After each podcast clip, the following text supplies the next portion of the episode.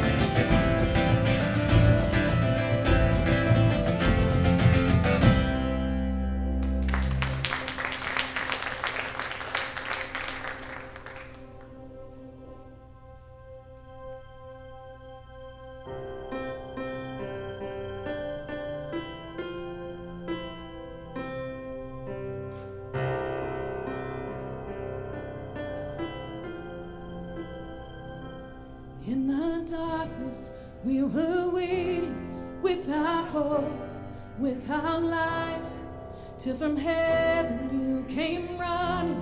There was mercy in your eyes to fulfill the law and prophets.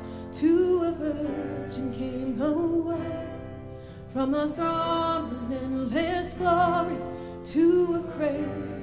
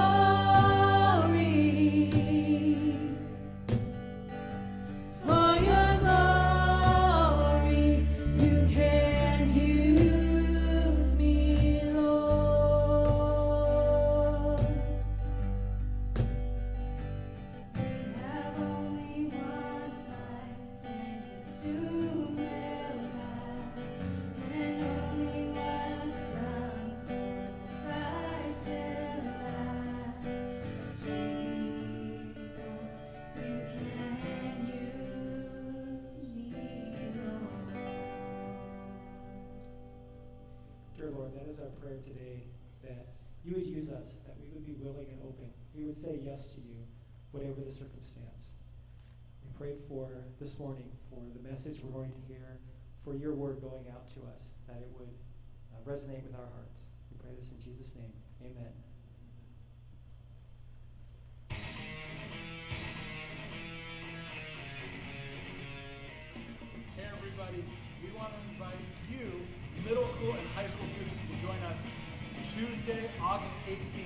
6.30 to 8.30, as we take three NVSM events and roll it into one for one awesome evening. Here's Zeb to tell you more. All together.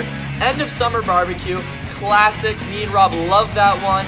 Our last Alive in the Park parking lot edition with one another, and we're going to be celebrating the incoming sixth graders and the incoming freshmen as they enter into their new communities.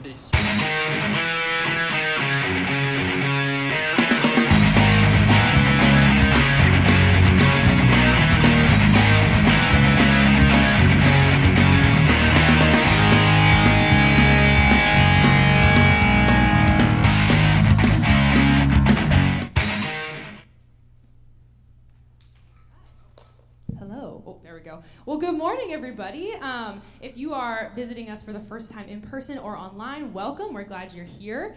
Um, as some of you may have noticed, normally, uh, if you've been here more than once, you know that I have a coworker that normally joins me up here for announcements. Um, and the reason he's not here is because he has a special announcement of his own. Um, him and Amanda welcomed their new son, Jackson, um, into the world. Yes.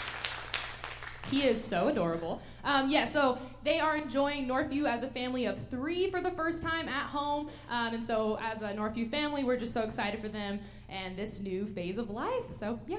Awesome. All right. Well, another reminder um, if you have children that are anywhere from pre K to fifth grade, we have a kids' online experience that they can do on our website. If you just go to, um, there's a button actually on the front page, or you can go to ministries and then kids, and then they can access all of the online content for them right on there. Other than that, um, we have our tithe, which um, for those of you that have been here in person, you know that we are not passing the buckets, um, but we have opportunities to give online. Um, you can also mail in if you would like, and we also have offering boxes in the back if you prefer that. So I'm going to pray, and then we'll get started um, with the rest of our Sunday morning. Uh, Lord, thank you for that incredible reminder, God, that um, we really do only have one life, Lord, and only the things that are done for you will last. We pray this morning and um, for the rest of our week, God, that you would use us for your glory. We love you, and in your name, amen.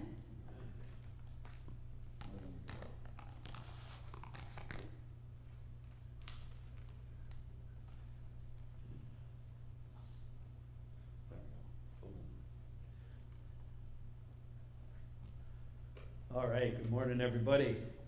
trying to get a few things right here.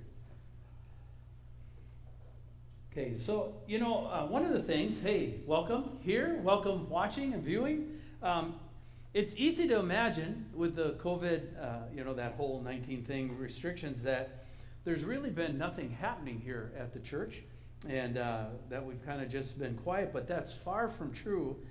And I, I just want to praise our, our board and our staff. They have done a great job over the last five months. And uh, yeah, they really have. And, um, and you as a church, both here and watching, viewing, have been spectacular as well. Uh, it has been an amazing season. So, a couple things. Uh, just because we haven't been together doesn't mean that we haven't been active. Uh, it's been an amazing spring and summer, and as you've seen, there's a lot of change, right? So, we have some arrivals, but we're also going to have some departures. And uh, this morning, uh, I'm going to have Craig and Jennifer Bowman come up, and family, if you're coming, who's coming? The whole posse, the Bowman clan, all right? It's all cleaned off for you there. See, like that? But uh, they're going to be moving. The Lord has issued a new chapter in their life, and they've been a part of us for a long time. And I wanted them to be able to tell you what has happened and where they're going. Great, thank you. Um, yeah, I think it's really hard and emotional because we've been here so long. We moved to Seattle 21 years ago when we were pregnant with Samuel on the end there, and um, started coming to Northview in 2005 uh, when Megan was a baby, and have been involved uh, with the church in a lot of different ways. And I, thing that comes to mind is uh, just the opportunities that God gave us to serve, uh, be in community and be blessed, but also to bless, others. Um, you know, we raised our kids here, and God has uh, built relationship. I think is probably the most important thing. So each of us up here, even though we're a family, we each have individual relationships with a ton of people here, and have been able to serve and be blessed by a lot of people here. So God opened up a door in Omaha, Nebraska. Whoop, whoop. So we have They'll all need prayer for that one. we have all lived on the West Coast our whole lives, and it was a huge change. But it was really clear to us, like total wide open mm. heavens, a clear path for us to go there. And so this is our last Sunday that we'll all be here together, but we'll, we won't fully move until mid late September. And then, you know, probably the biggest blessing has been the community that we built. Especially we we both have been involved in different Bible studies and the community group we've had the last couple of years has been really special and you know bring us together i think uh, as a couple and uh, just connected to the church so we're really thankful for everything Okay. Let's stand and let's pray for them, all right? Lord, thank you. Craig's right. Our, our kids grew up here together, and uh, they've been a huge part of, of what you've done here and part of the texture and fabric of what we know as Northview. And Lord, we're so grateful for them. And Lord, we want to be able to send them off with a blessing. We want them to go with honor. We want them to go uh, with goodwill. We want them to know that your hand is upon them and that we send them um, with open hearts, Lord. And we pray uh, right now that you will give them a good home church that will connect with quickly, that will be home. And uh, Lord, we seek you for that. And we give, ask all the details, the packing, the traveling. We seek you for that, Lord. And we pray that they will be a blessing to the new church family. And uh, bless Craig in this new job opportunity and uh, Christian Corporation, Lord. Uh, may, may he be an equal contributor for that. And so, thank you. Thank you for them this morning, and we give that to you in your name. Amen. Let's give them a hand, all right?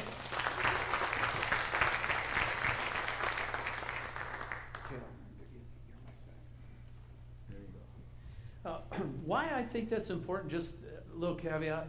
So often when people leave, it, they just disappear, right? Or you think that it has to be bad for someone to leave. And a lot of times, it can be very good. Uh, there are seasons to ministry, there are seasons to church life. And uh, we have to maximize those because you never know how long those are for. All right?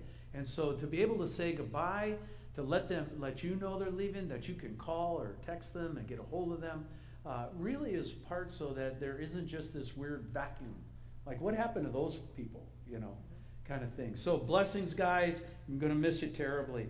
Um, the second thing we want to cover this morning before we get it, there's lots of stuff, but uh, it's also been very active with Move the Mountain. So uh, we, we got the loan paid off in spectacular fashion. Wasn't that incredible? And that's, yeah, give the Lord a hand. That's, that's really something. I mean, I got to tell you, I've never quite seen something like that before, so that's exciting. Uh, we paid off 403000 in, in less than a year and a half. And now we're building that fund. There's 51,000 in there already. And we haven't even hit the October yet, which is the year mark for the actual campaign. Uh, and so um, we said that the, the three things would be uh, that we'd move forward to. One is to purchase our building, the second one is to plant a church, and the third one is uh, what is it called? Ministry growth, with as a euphemism for we're going to replace Steve down the road because the parts are wearing out. All right? So that's, that's what that one is. All right? But uh, we said when we did this, remember we said we did not know how God would roll this out. We didn't know if it would go one at a time or all three at the same time or that kind of stuff. And uh, but that we would we'd fund the we fund the fund by faith, and then we would just see what we trust God for the results. Uh, so thanks for your gifts and thanks for how that's building. Stay faithful to that. And by the way, if you're new to Northview and uh, either here or viewing, uh, and uh, you weren't here when this all began, uh, you certainly can jump in and join us. We'd be glad to have your help. Just email or call us. We'd be glad to uh, show you how to plug in. Uh, many hands make light work, right? And uh, if all of us pull together, it goes very quick. I've said many times if we all gave what Jesus asked us to give, we'd have more than enough to do for what he's asked us to do. And, and I believe that saying with all my heart. That, it's a great way to say it, but I believe that with all my heart. Uh, not, and again, it's not equal gifts, but it's equal sacrifice.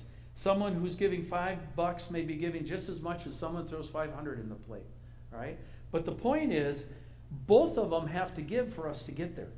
Does that make sense? Everybody's got to pull their piece. And so uh, that's really important. And seasons come and go with giving too, right? So that, that really matters. Uh, it's not the amount that counts as much as the heart behind the gift that matters to God. Um, so the question then is okay, what are you leading up to? What does that have to do with this morning? Well, um, we believe God may have dropped one of the pieces for Move the Mountain in place. Uh, up on the screen, you're going to see a picture of John and Jessica Clemens. Many of you know them. Uh, John participates in the worship team. Uh, Jessica helps Kayla, well, did upstairs with the kiddos, and uh, they've been a part of community group here. So uh, they've been here about the last year and a half, two years, and um, just really a good part of our community. And uh, what you may not know is that God put a call on John's heart to plant a church years ago when he didn't even know what church planting was. Right? So he got this message, plant a church. He's like, uh, what's that? Right? So he's been tr- stumbling around trying to figure out how do you do this church plant thing. And uh, they have quite a story. You'll have to ask them if you get a chance. Uh, but John kept asking questions, and people told him, well, you got to go talk to Steve Mitchells. Right? And uh, so John came here through Phil Wagner, his friendship with Phil. And, uh, and so we've been meeting over the last year, just walking through the ins and outs of church planting. And then as we met, I said, well, one of the people you're going to have to meet with is Pastor Jan. So I set a lunch up with him and Pastor Jan, and they went out and had lunch together. And Jan heads up the uh, church planting arm of the North Sound Network. And so that was important. And then I set him up with uh, Pastor Nate, Jan's son, who's our district exec uh, here, so that Nate could get a chance to sound John out and, and get to know him. And so they did that. And then um, lastly, I, we just recently had John and Jessica meet with our board and sit down and talk to our board and say, tell us about this. How did you get in this? What's your, you know, what are you aiming at? What do you think it's going to look like? you know, Jessica, where are you with this? And uh, it was really a great meeting. Uh, and so, as a result of those three meetings, uh, next week, uh, not this week, but the 25th to the 28th, uh, we're sending John and Jessica to the uh, Converged Church Planting Assessment. That's a mouthful, right? The Converged Church Planting Assessment, which is actually going to be held at our daughter church Bethany in Puyallup, right? So it's not far away, which is really cool uh, we told them, hey, nobody's going to go to Orlando right now, right? So can we do it here? And uh, and so they're doing one here. Right? They started out. They had eight couples. They now have 18 couples that are coming to this assessment. So it's turned into a big, a big thing. John and Jessica are going to go there. So they will be there Tuesday, August 25th to Friday, August 28th. So if you can mark that down, put that in your calendars and, and pray for them. That would be great.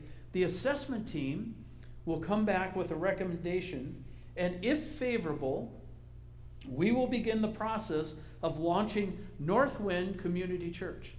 All right? Now, you might think, oh, they just hived off of that name. Northwind is actually the street that John grew up on as a kid. Can you believe that? So he's got quite a story to that, and uh, you can you can ask him about that. But uh, we will lo- seek to launch them just like Northview was launched 21 years ago. All right, so it should be pretty exciting. Uh, Northwind will be here in the local area. Uh, we just don't know where yet. And so, a couple things. Number one, as friends and family, uh, would you pray for them? I mean, you can imagine what that'd be like if you had to go through that, right? And uh, so, could, could we put them on our prayer list and stuff? And, and could we uh, pray for them as they attend the assessment. And then here's the kicker. There's always a kicker in announcements, right? Here's the kicker. If the assessment's favorable, John is going to need a team. There are going to be people that need to go with him. And who's on the team will be up to the Holy Spirit. But you need to know that I'm letting God know that He has freedom to rumble among us and pick any that he so chooses. All right? And that includes you here this morning. That includes you watching. Yes, no, you didn't get out of it. Nice try. Okay? Um, and so there's a lot more to this. We'll, uh, we'll give more uh, in the weeks to come, but uh, we need to get to the message. So uh, let's pray this morning, and then we'll walk back into our series on truth versus lies. Father in heaven, thank you. This is exciting. We pray for the Bowmans. Lord, we thank you for all the years together.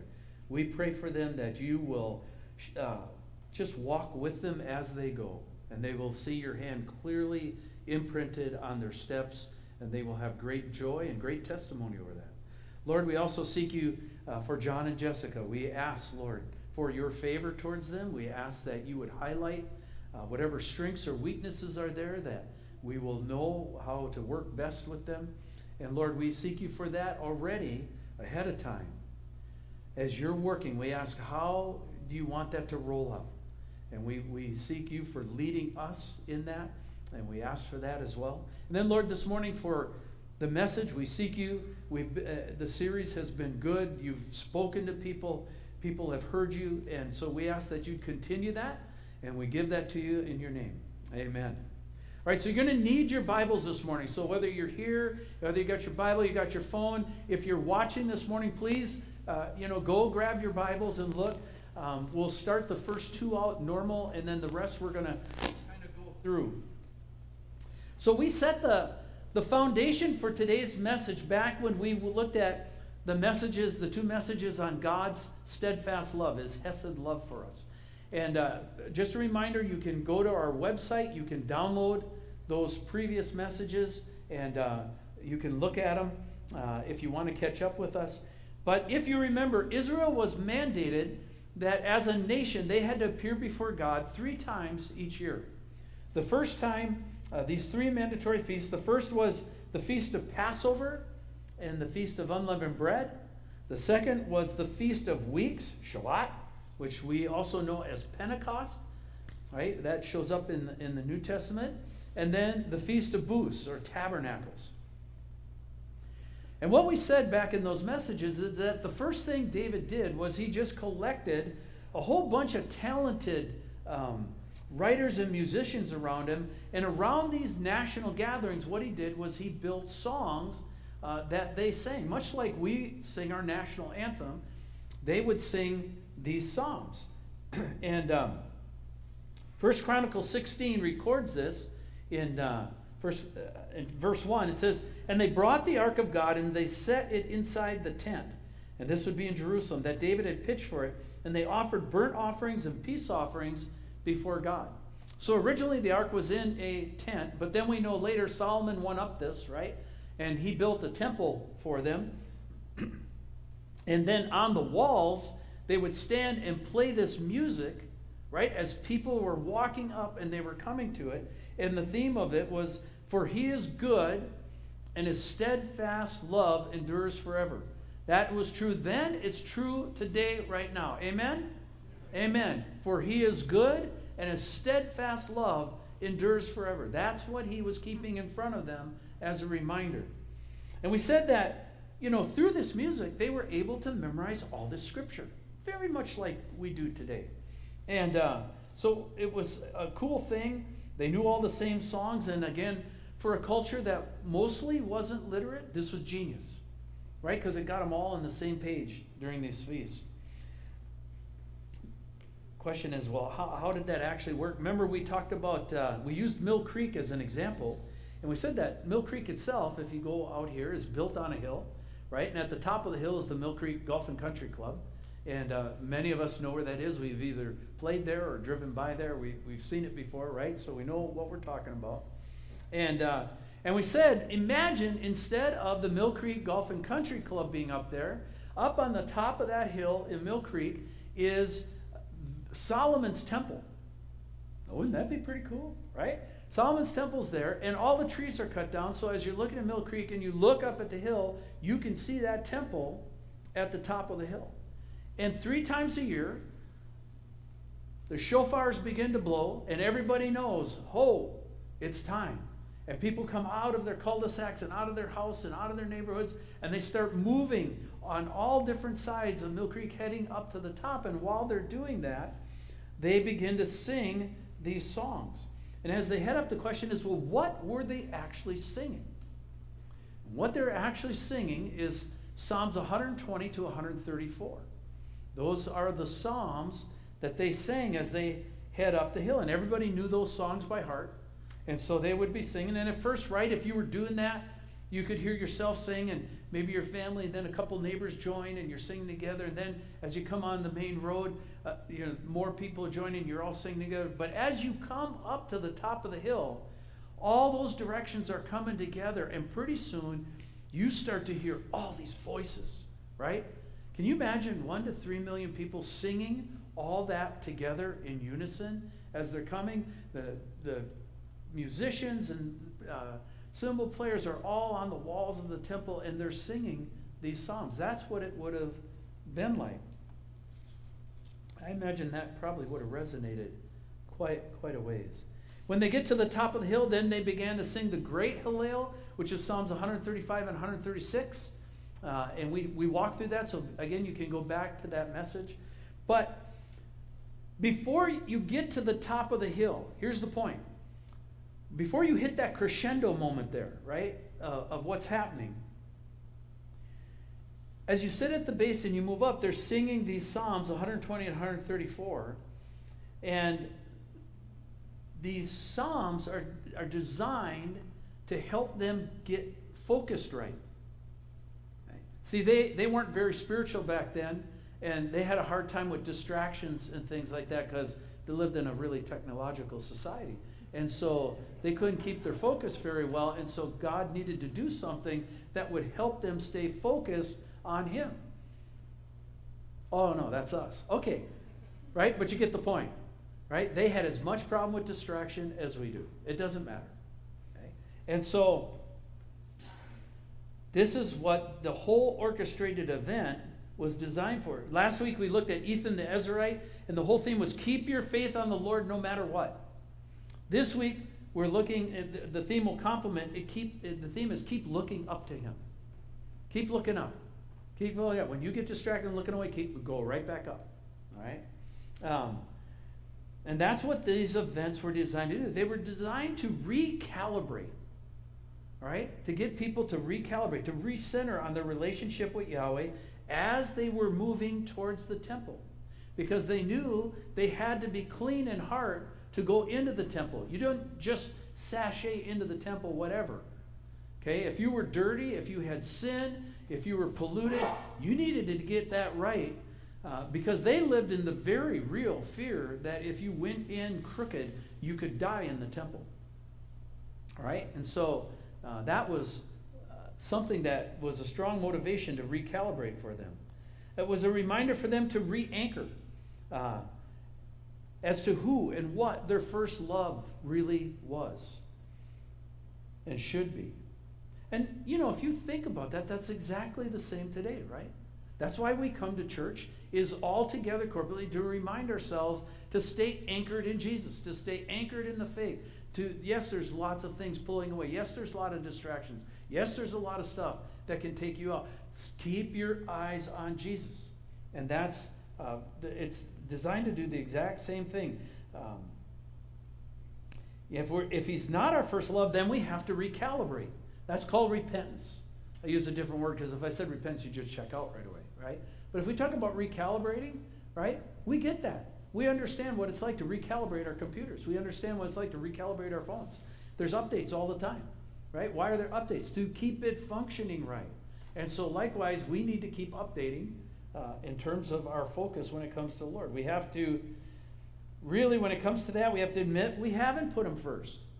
It's highly likely that some of you sitting here this morning and some watching today did not have a grounded week in the Lord. You meant to, you started, and whoosh! And the next thing you know, it's Sunday, you went, uh, church, yeah. Get them. Okay? You know you're off, right? And, and that's what this was designed to do is say, hey, bring it back together. We have to admit that and just turn it, turn it back around. It's wise, if you think about it, uh, that you do that before you get to church. Kind of hard to do it when you're sitting here, right? And that's what we find Israel doing. They're getting right with God as they head towards the temple. And so this is good, just an incredible pictures. The, these songs, these psalms, help them get into right alignment. Uh, we would call it a right mindset, all right? So we've already looked at the great Hallel. This morning, let's look at the psalms that they were singing, because one of the questions is, well, okay, if those are so important, what were they actually singing? Right? What was it that God used to set them to get the right mindset as they headed up? So we're going to wing through a lot of this. But just so you know, here's some background on these psalms before we get started. Uh, they're, they're composed of 15 psalms total. Four of them, Psalms 122, 124, 131, and 133, are linked in their ascriptions to David. Uh, also, Psalm 120 is suspected of David as well. One Psalm 127 is ascribed to Solomon. Three of them, 131, 133, and 134, are three verses each. Oh, good, we'll get through those quick. One, uh, Psalm 132, is 18 verses, so that's the longest of them. And so there's these pocket mini phrases that they would sing out as they were heading up the hill. So let's take a look at them and see what they're singing. Turn, if you would, to Psalm 120. And it says this In my distress, I called to the Lord, and he answered me. Deliver me, O Lord, from lying lips, from a deceitful tongue. What shall be given to you? What more shall be done to you, you deceitful tongue? A warrior's sharp arrows with glowing coals of the broom tree. Woe to me that I sojourn in Meshech, and I dwell among the tents of Kedar. Too long have I had my dwelling among those who hate peace. I am for peace, but when I speak, they are for war. Uh, the great preacher Charles Spurgeon had a commentary on this one, and it was fun reading up on, on it, uh, what he did with it. But uh, he was taking this back to the days of Saul. Right, so we're in the era of David, but he took it back to the days of Saul. And if you remember, Saul was trying to kill David, and David fled. And in one of the series where he fled, he left Jerusalem and then he stopped at Abimelech the priest. And when he was there, he got some bread, some show offering bread that he wasn't technically supposed to eat for he and his men. And then he got Goliath's sword, right? And then he took off. And while he was there with Abimelech, there was a guy named Doeg the Edomite.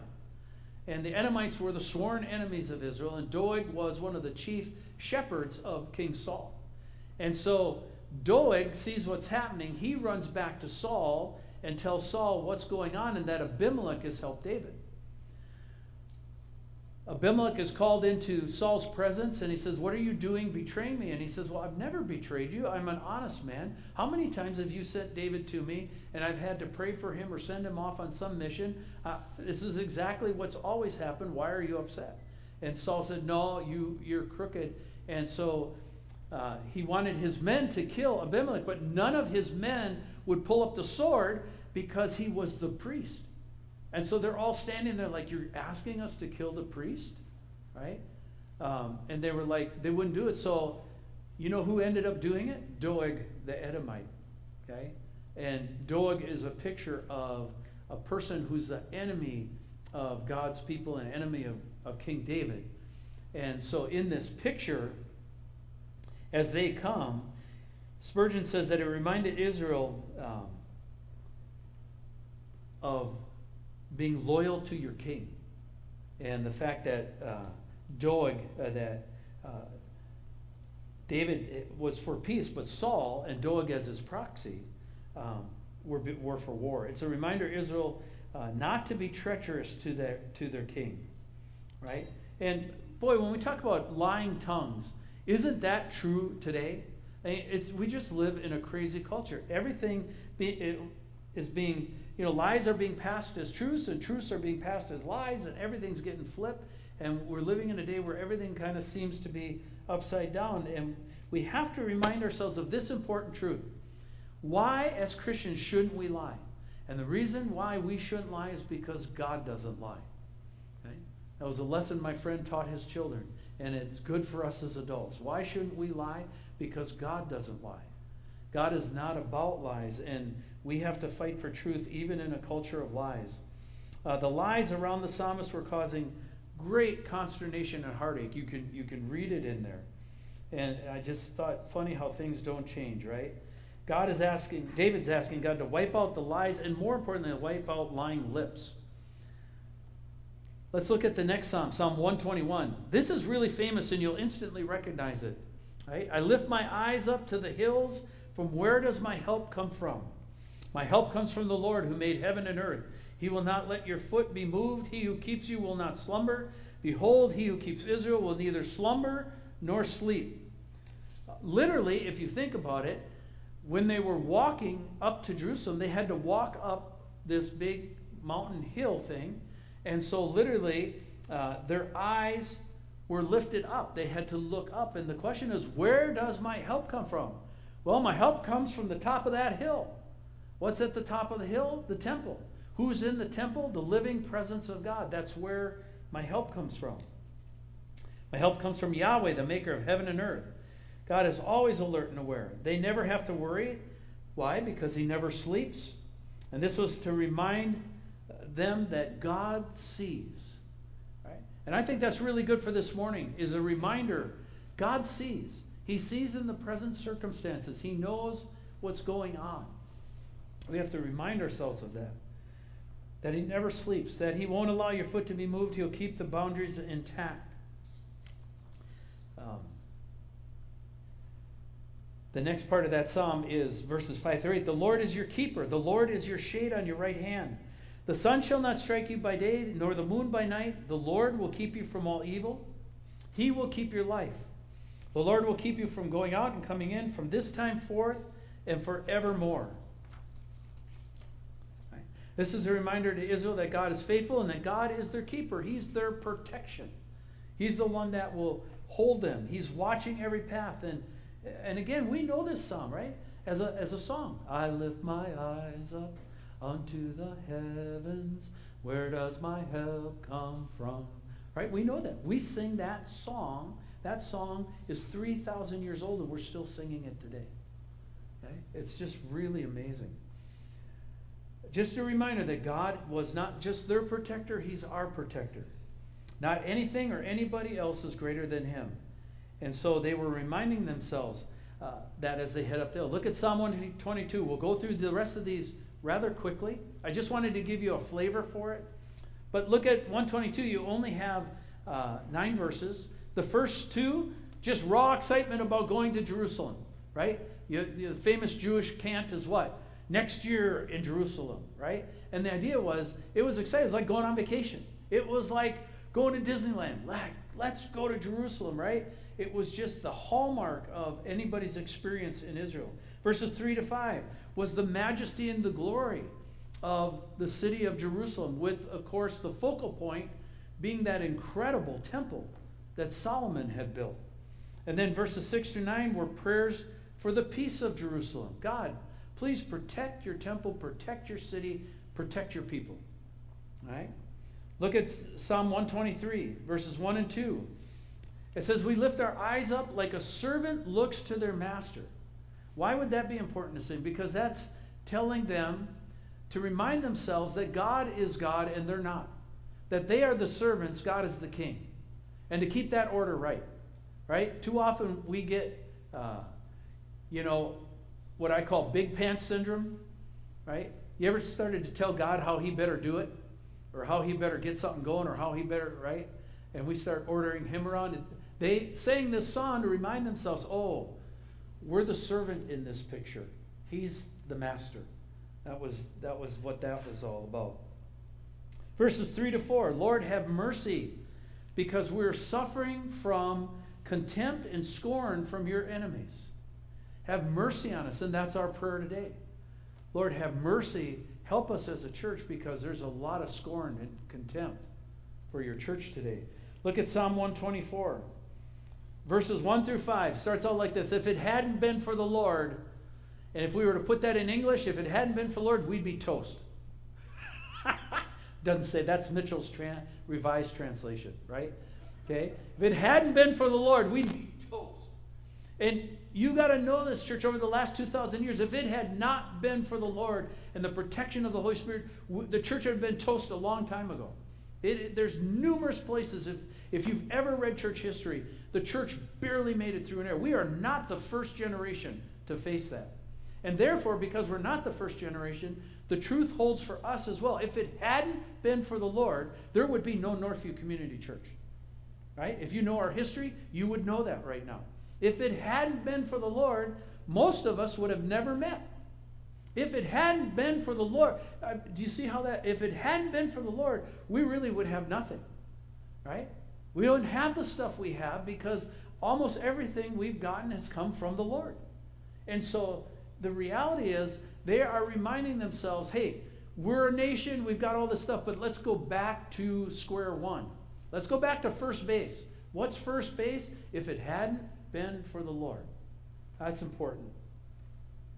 The second uh, verse is there. You see verses 6 through 7. What does it say? And because of that, because of the Lord, we've escaped. We've managed to make it to the next step because the Lord allowed us escape. It looked like doom. It looked like curtains, like over, like we're done. And then God brought us through. Right? And we have stories like that. Many uh, churches have stories like that. Many people have stories like that. Because of the Lord, we have escaped. Anybody got a story like that? Right? Look at the heads, but yeah, look around the room. Okay, home. How about you guys? Right? That's that's a common one. And then verses six through seven. Uh, oh, I'm sorry. Because of the Lord, we escaped. Verse eight. Our help is in the name of the Lord. And what's the underline? What's the epitaph there again? Who made heaven and earth. Right? They always come back to the reason we can count on the Lord is because He's the guy who made all this. He's the guy who made the heavens, He's the guy who made the earth. So when it's 95 or 98 today, make sure you praise. Don't grumble. Northwest wimps, okay? Let's go here. It's God who made the heavens and the earth. And they reminded themselves. Look at verse, Psalm 125, verses 1 and 2. Those who trust in the Lord will not be moved. Which is kind of funny because we sing that song, I Will Not Be Shaken, which is hilarious because we, we're shaking like everything. We shake like poplar, right? But in the Lord, if the Holy Spirit strengthens us, we won't be shaken. We won't be moved. Verse 3 Wickedness will not overcome the righteous. Maybe in the short run, but in the long run, righteousness is always going to win. And that's why you stay righteous even though it looks like you're losing, because God promises that. And then verse 4 God will do good to the upright in heart, but those who turn aside will be led away. Teenagers, this is a one where one of the big lies is is you watch your friends doing sinful things and think, well, there's nothing happened to them. They didn't blow up into a puddle of jello. They didn't, you know, gone. Uh, matter of fact, not only they seem to be getting away, but they seem to be having fun, and they seem to actually be prospering in it. Maybe I better go and do that stuff too. God points out for any of us sitting here, I, mentioned teenagers, but for any of us sitting here this morning, righteousness, the upright in heart, is what is going to last. Those who turn aside to evil are going to be led astray. And you find that all through Scripture, right? But it's a long term proposition, not a short term proposition. Sin is pleasurable for a season, sin is pleasurable for a moment, but it quickly uh, deteriorates into trouble and it quickly deteriorates into calamity, it quickly deteriorates into destruction. If you don't think so, just walk around Mill Creek and look at some of the, the tickers walking around, right? The meth people. And see what doing meth does to you after a couple of years. That's just tweakers, that's the word. I had the wrong word. Tweakers. There we go. Sorry about that. Well, see, it's live now, and I can't cover up my mistakes anymore, so you're going to have to live with it. All right, let's go on to uh, Psalm 126, verse 1 through 3. We're filled with joy when God restores us. That was true for them, isn't it? Isn't that true for us? Right? Like when that loan got paid off, weren't we astonished and weren't we thrilled with what God did among us? Like, wow. We've seen God do a lot of that kind of stuff. We were filled with joy when God restored us. Laughed like crazy. We were so full of joy. Verse 4 through 6, you brought us back. God, restore our fortunes. That's what Israel's saying as a nation, right? You brought us back now. Don't just let us sit here. Restore us. Restore us as a nation. And that's what we've been crying out to God uh, is restore us as a church. Put us back in the place where the church has some effect and impact on the culture. God, restore us as a church. Look at verse Psalm 127. Famous one, written by Solomon, which is rather ironic, don't you think? Unless the Lord builds the house, those who build it labor in vain. Okay? Unless the Lord builds the house, those who labor to build it labor in vain. You know, if you're spending all your life to build your castle and you don't have the Lord a part of it, and you've amassed your fortune and you've amassed your toys and you've amassed your stuff, you're a very sad person because that stuff can be gone like this. And I have dozens of stories that could illustrate that. If you put your trust in things, things can be taken very quickly. Relationship from the Lord can't be taken, and that's why, why do you think Solomon wrote that? Because he understood at the end, he probably threw his own house out the window. And probably wasn't going to be able, his sons probably weren't going to be able to recover from what he did, which proved to be eminently true. Verse 2 Why wear yourself out and be full of anxiety? Anybody recognize that today? Anybody thinking you can change your circumstance if you're just more anxious about it and God will see your anxiety and he'll change it because he'll, he'll see how anxious you are? Right? Common. I mean, all of us fall prey to that. And then verses 3 to 5, something that's radically, radically countercultural. Children are a blessing. Okay? By the way, here at Northview, children are a blessing. They are our treasure. That's why we take care of them. That's why we have children's programs. That's why we have youth programs because they are our treasure. And families know you take care of my treasure, I like you. And that's why families come, because we take care of their treasure. Why? Because children are a blessing and children are a gift from the Lord.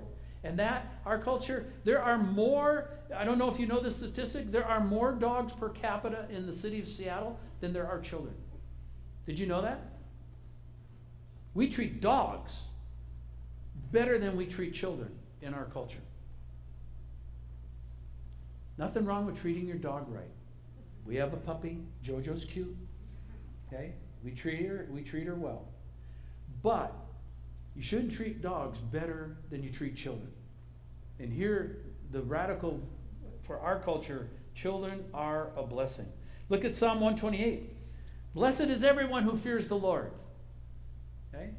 That's why we gather. Why? We are the, the group that has chosen to fear the Lord. We've said, you know, we know all the options out there. We're not going to do that. We're going to fear Jesus. We're going to make him our great fear. We're going to make him our respect and our honor. He's the one we're going to give attention to. And that they, they were singing that same thing 3,000 years ago as they went up that hill heading towards the temple. Blessed is everyone who fears the Lord. Verses 3 to 4 If you fear the Lord, your family will be blessed. Moms, dads, this is for us, right? By the way, kids know if we're faking it. Far more in parenting is caught than taught. They know where your heart's at.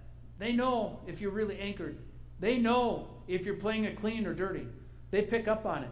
And, and they, they resonate with it. One, I've said many times, one of the things that most Christian couples mismanage and they underestimate, they do not take care of the anger issue at home. And because they don't take care of the anger issue at home, their kids are not impressed when they smile at church. And by the time they hit teenage years, they go, You know, I've seen your Jesus, I want nothing to do with him.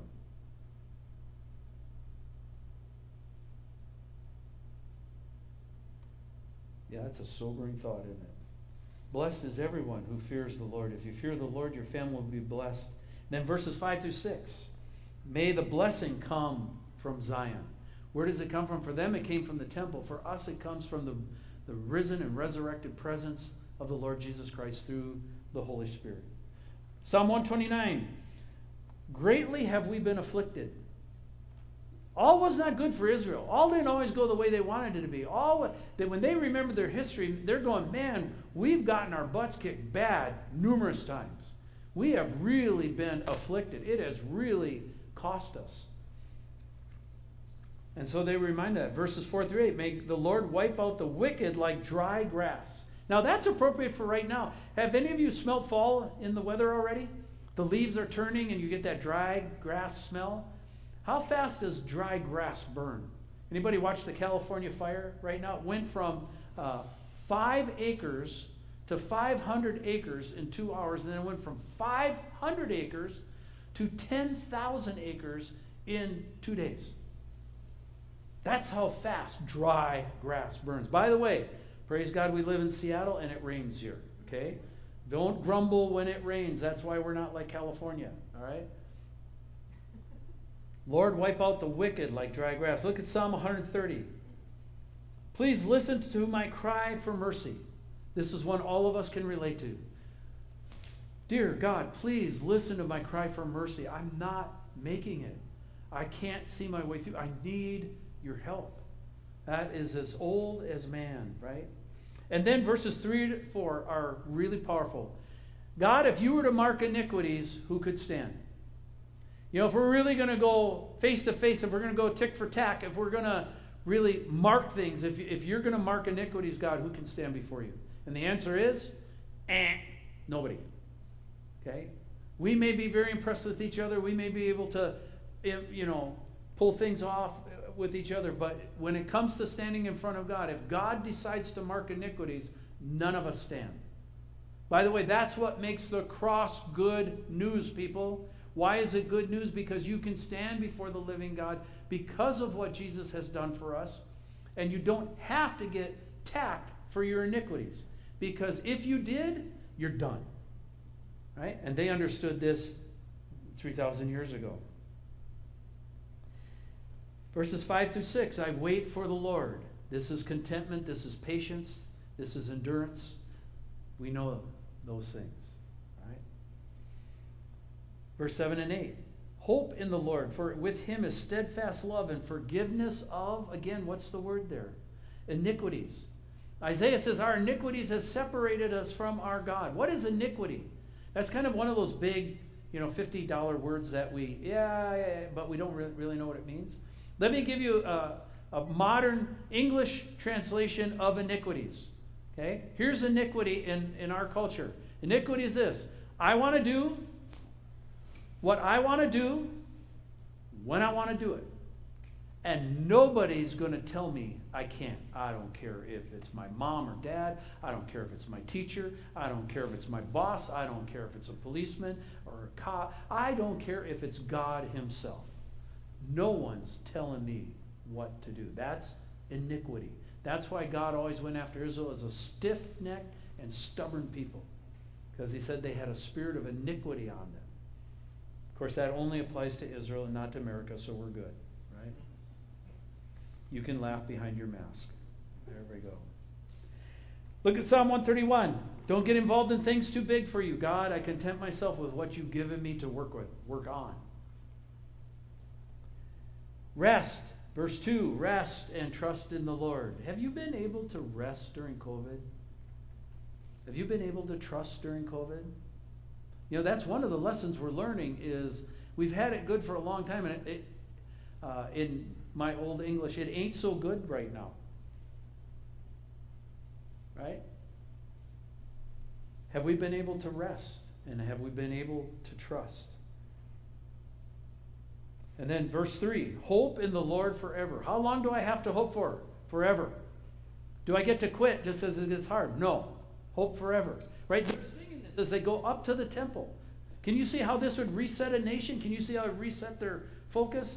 It's incredible. Look at Psalm 132. Verse 1 Remember David and his desire to build your temple. God, remember his heart. Remember what he wanted to do. Remember what he wanted to build. God, verses 6 through 10, manifest your presence. Not just stuff, but God, uh, often I pray for God's manifest presence for us. And what I mean by that is that we would know Jesus is among us, not just Steve's among us. If Steve's among us, we're most sorry and lamentable of all people. If I'm all you got, man, there's a lot better shows in town. Okay? There's a lot better preachers than even me. But if we've got God's manifest presence among us, now that's a different game right? We got something that you can't buy. That's what's really important. Verses 11 and 12, God's promise that David would always have a man on a throne. That is one of the greatest promises in the history of the world. And then 13 through 18, God has chosen Zion and will clothe her with righteousness. Don't ever think God is done with Israel. Don't ever think that was a long time ago and there's nothing going on right now and he's never going to use Israel again. God has not forgotten Israel.